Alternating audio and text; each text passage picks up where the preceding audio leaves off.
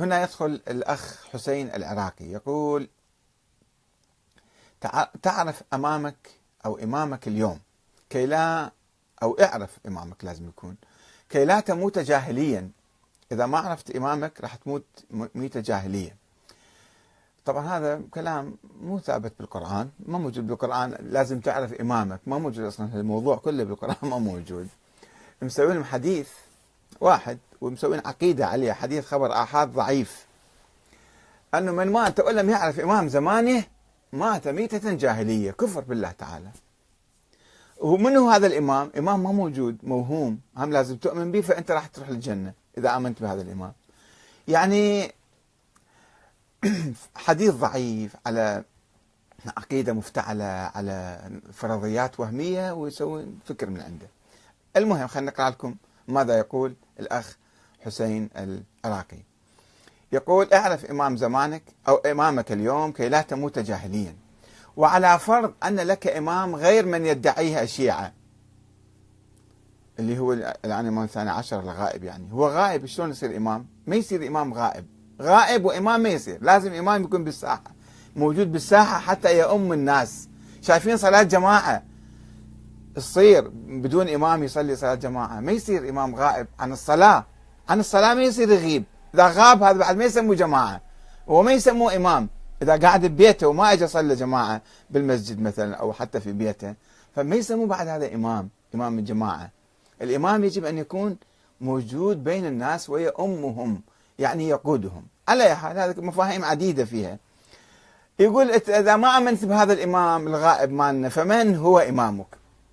ولو فرضنا أن المهدي الذي وعد به الرسول سيولد، من قال لك وعد به الرسول؟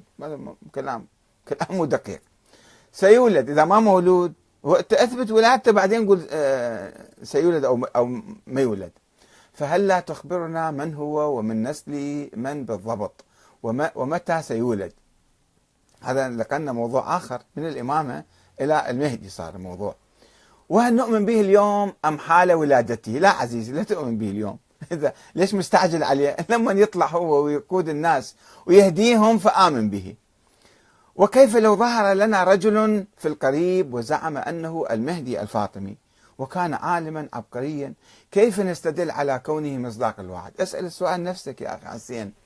إذا إجى هذا الإمام الثاني عشر اللي أنت تعتقد به مثلا على فرض وجوده وقال لك أنا الإمام الثاني عشر، شلون راح تعرفه وشلون راح تؤمن به وشلون راح تصدق به؟ هذه مشكلة من زمان بحثوها قديما. وهل من يصلي عيسى خلفه برأيك يكون إماما لعيسى أم لا؟ من قال لك راح يصلي عيسى، راح ينزل وهذا راح يصلي وراءه أو يصلي أمامه؟ وهل من تبنى فكرا منحرفا من الشيعة أو عن الشيعة لا أدري منذ وفاة العسكري إلى يومنا معذور أم من أهل النار؟ لا يا أخي، لا من أهل النار، ولا مو مشكلة كبيرة أصلا، آمن لو ما آمن ما راح يدخلك بالجنة ولا يطببك بالنار. وهل تؤمن بوجود علماء من أهل البيت يعملون على هداية الناس بعد النبي؟ اجوا وراحوا وقاموا بأدوارهم وعلموا الناس وسووا أشياء وضربوا أمثلة رائعة في التضحية والكرم والفداء والزهد وخدمة الناس، وذهبوا والله يأجرهم إن شاء الله ويعني يجازيهم الجزاء الجزيل والحسن. يقول: هل تؤمن بوجود علماء وتصل للحادي عشر ثم يترك الشيعة هملا يتدبرون أمرهم؟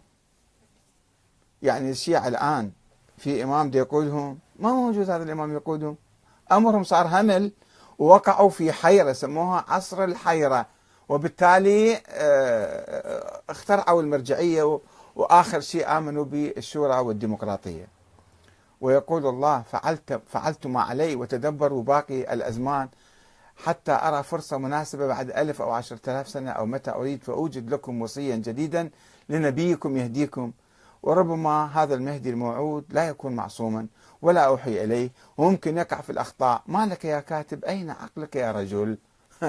في الحقيقة الأخ حسين أسئلته حلوة ولطيفة، هو لازم يسأل نفسه قبل ما يسألني، كل الأسئلة موجهة إليه. يعني أنت الآن شوف الشيعة واقعهم، الشيعة أصلا راحوا، الشيعة من زمان انقرضوا، الآن صاروا مسلمين ديمقراطيين أو مسلمين مرجعية، تابعين المرجعية. المرجعية مو إمامية، المرجعية نظرية بديلة عن الإمامة.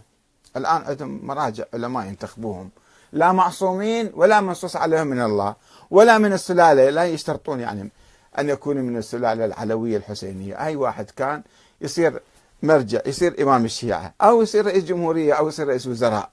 فهاي نظريات جديدة، هاي الآن الشيعة ما يمكن نطلق عليهم أنتم شيعة إمامية اثنا عشرية، أنتم مسلمين ديمقراطيين، مسلمين ولاة فقيه، مسلمين